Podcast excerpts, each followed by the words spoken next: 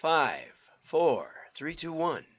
Man, I'm John Miglautsch for the WDMA and the other stuff. Hey, hang with me today. I'm going to try and take it slow. Um, if you missed me, that's the first time I've missed putting up videos in three and a half years. We're at 991 videos on YouTube, so we got eight more to go before we hit a thousand. Uh, Joe Rogan says nothing happened until he hit a thousand, so you know we've been working at it. But uh, it's funny how once you get away from it for just a day or two, and if you don't feel that great, you forget the settings. And Tuesday it was a mess. I tried to do it Tuesday, so we're going to see how it goes today. And let's start off with a new Angie's commercial um, by Ryan Reynolds Group, and I forget the name of it, Maximum Impact or something like that. It's Ryan Reynolds, but he sold out. But you know, I guess he still has something to do with it. But I'm not sure. Take a look. see what this one looks like here. Okay, click and away we go. It's called Oddly Satisfying Caulking. I'm not the best at caulking, so that's why I picked this one. That oddly satisfying feeling when you don't do it yourself. Okay. Um, oddly satisfying feeling when you don't do your and I speeded it up because it's kind of boring. and I don't think, hey Jessica, I don't think it really hits the nail on the head. Um, you know, it's more satisfying. I mean, they're trying to cross that bridge. There's lots of YouTube videos now of weird sounds like cars running over little plastic toys and they make a crackling sound. I noticed when I was making eggs the other day that if you use margarine in the pan, it it crackles. So I thought, oh, I could do one of those oddly satisfying uh, audio commercials. But caulk doesn't really make any noise, so they had to kind of push it. And so, first of all, they lost credibility there. And secondly, Andrew Ettinger points out rightly when he talks to contractors that if you're advertising on Angie's list, which now has been shortened to Angie, you're building their business. You're really not building yours. And so Andrew gets people off of digital and puts them onto um, a regular mailing program to their customers and to people in the neighborhoods of their customers. And has seen amazing results. I wish we'd get some a little more tight case studies, maybe with a holdout test or two, and uh, maybe I should talk to Andrew about that. I think I will. Anyway, Andrew, thanks. Andrew sponsored WDMA last year and got us a, got us an actual real subscription to Zoom, so I need to ask him to do that again. But I'll give him a plug anyway.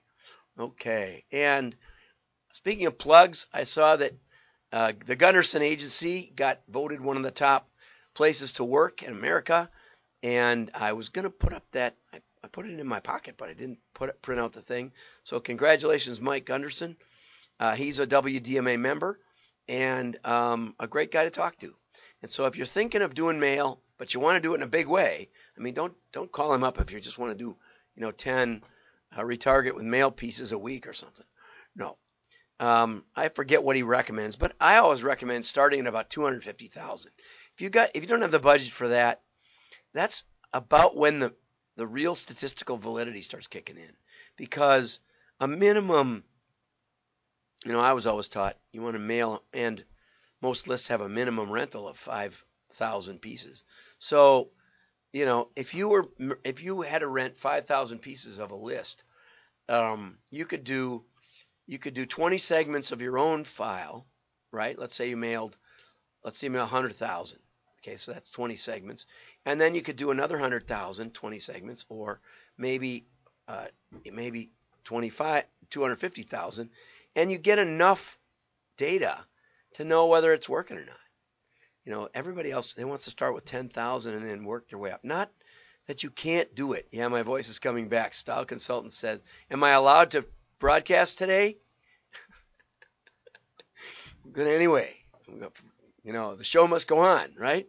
I can't believe it. I missed like three programs this week, and I'd never missed one up until. But you know, once you get lazy, it's easy to just sleep in. Uh, so let's get over to the next story. Let's see how we do this. Literally, I don't know how to run this thing anymore. It's kind of scary.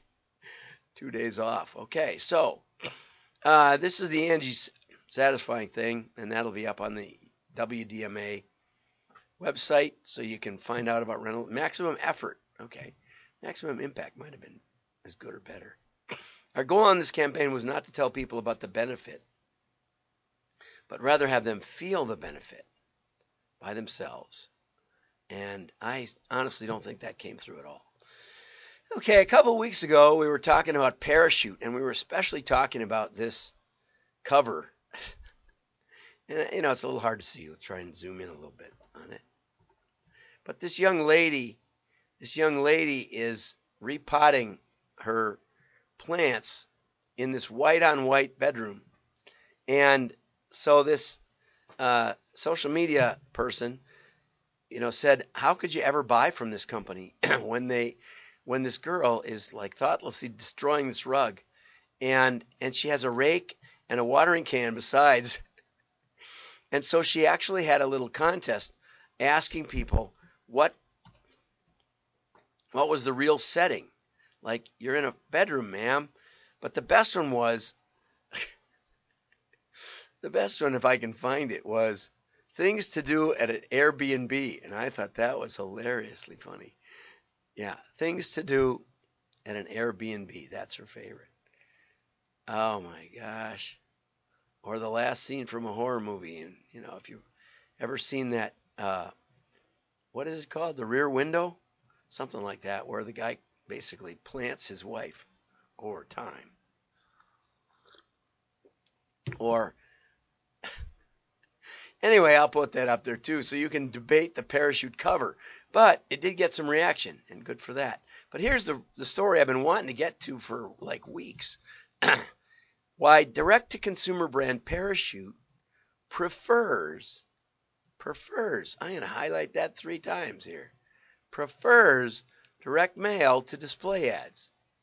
Now, as much as they prefer it, I think when we talked about it, they only are, they're only about 22% of their ad spend is going to to uh, their catalog. So maybe they want to up that. And if you want to know if you should up it, Parachute, give me a call because that's what I've done for massively big catalogs. Excuse me if I get too excited, then it blows a tire in my throat. Okay, but Parachute counts direct mail as one of its largest ad expenditures. Parachute is trading the inbox for the mailbox. Okay.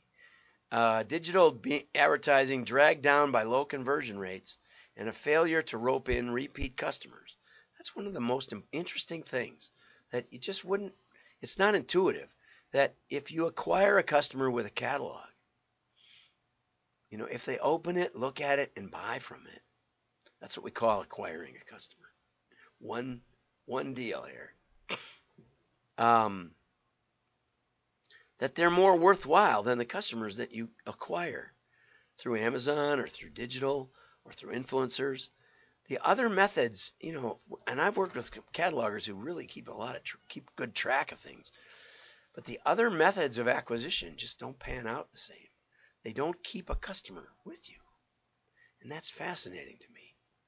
There's something about a catalog that delivers a credibility and an interaction and an engagement that just is lost in digital.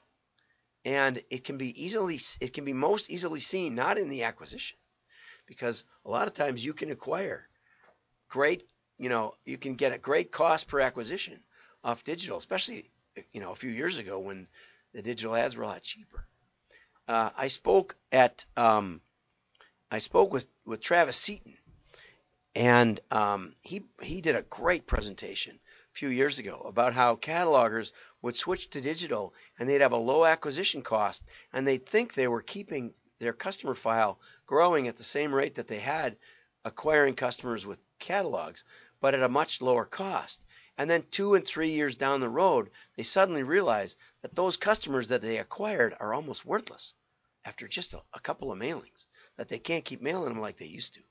And it's it's a trap.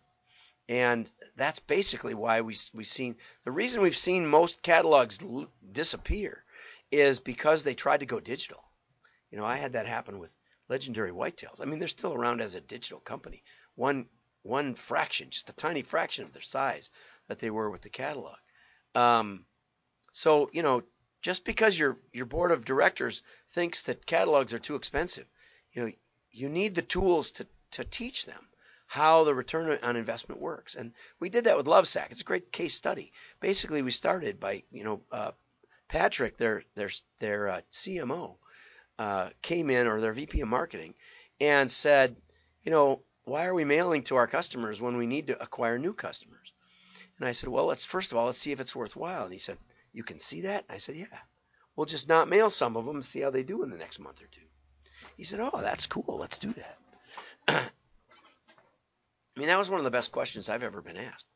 At Patrick, he did. He was a smart guy, and we found out that there was a 300% return on investment. So every dollar you spent on the catalog to your customers returned three dollars of uh, of profit, not sales. It's not return on ad spend. It's profit. That's the way we run it. Okay, that's the way we model. That's the way we look at things. Okay, so it was a three to one payback. But when we included the pass along and the non customers, this was the interesting thing. For every one customer that bought again, two new customers showed up. And so we had a 900% return on investment and we acquired a lot of new customers. I'm not sure I ever made that clear to Patrick about the new customers were coming in from the catalog. It's my fault. Anyway, great, really great working with Patrick. He was all right. Okay, shifting spend to direct mail is about control, not just of quantity, quality, not just of quantity, but also quality. Parachute launched a new line of tabletop products, including napkins, and I'm assuming it's not like paper napkins. It's nice linen napkins. It should say linen. Table runners and towels. The company used direct mail to promote the products to new and returning customers, driving up average purchase sizes. So they used the catalog to announce. And we've done this in the past. We did a lot with Bullock and Jones menswear when they were getting out of the suits or reducing the number of suits they portrayed and getting more into the casual wear as you know as men's fashion changed and you know I I I have a bunch I have a closet full of suits. I like fleeces, turtlenecks. Anyway, so what we did was we looked at who had bought who had bought uh, casual wear from their, their their company, and we then profiled those people and found other people in the customer file, which also gave us insights in what kind of list to rent. When they announced their golf, they had, they did a golf wear product uh, catalog, they did a footwear catalog, and they did a casual wear product uh, catalog. And we were able to launch them with great success because we were able to model subcategories within their within their uh, catalog. I don't know if Parachute did this, but what they could have done is they could have done um, what we started with. We did this with Adobe. Um, we started by putting in uh, in bind in inserts. So we do an eight page signature on the on the uh, on the fold, and we would we would have additional products for your regular customers, but but we would test some. We would have tested the tabletop products. There's a progression that you can do in cataloging to allow you to test, roll out uh, new product categories. Excellent. First, you can put a few items in, then you can put a whole signature in, then you can target with signatures, and then you can do a full line catalog with some of your, you know, best of your other products.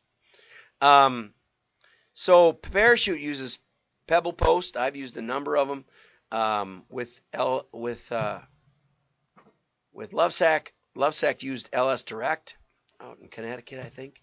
Uh, Brian DeLate, and um, and they did a retargeting with mail, and because they were already doing TV because they had multiple stores in in markets, individual cities. Excuse me. they were able to do retargeting and it worked just tremendously. Um, you don't so you don't just have to do parachute or uh, pebble post. I've heard that they're difficult to work with, but I can't really verify that myself. Uh, and we don't want people to re- receive more than one postcard per quarter because I don't want people's mailboxes to turn into their inboxes. I would test that. That sounds like not nearly enough. Um, but anyway, that's why you want to work with somebody who's done it before. Okay, so they also found that mail was really good at uh, driving in-store foot traffic. And of course, you heard about Eric uh, Nordstrom, um, and you know Nordstrom's a couple years ago tried to just drop direct mail and for their store promotions, you know, which would bring people into the store. And he said we went to digital too fast, too soon. But he but he didn't say whether they were going to keep, you know, restore the mailing. And um, again, too many mailers thought that they could just switch out of mail and they would get the same thing for much lower cost. You kind of get what you pay for. And so now that e-commerce companies are learning mail was the way. It's it's hilarious and ironic, and I've been saying it for literally 25 years that people are going to find the virtues of mail are not replaceable with digital. Have a great day. Like and share. Your friends will know you're smart. Bye bye.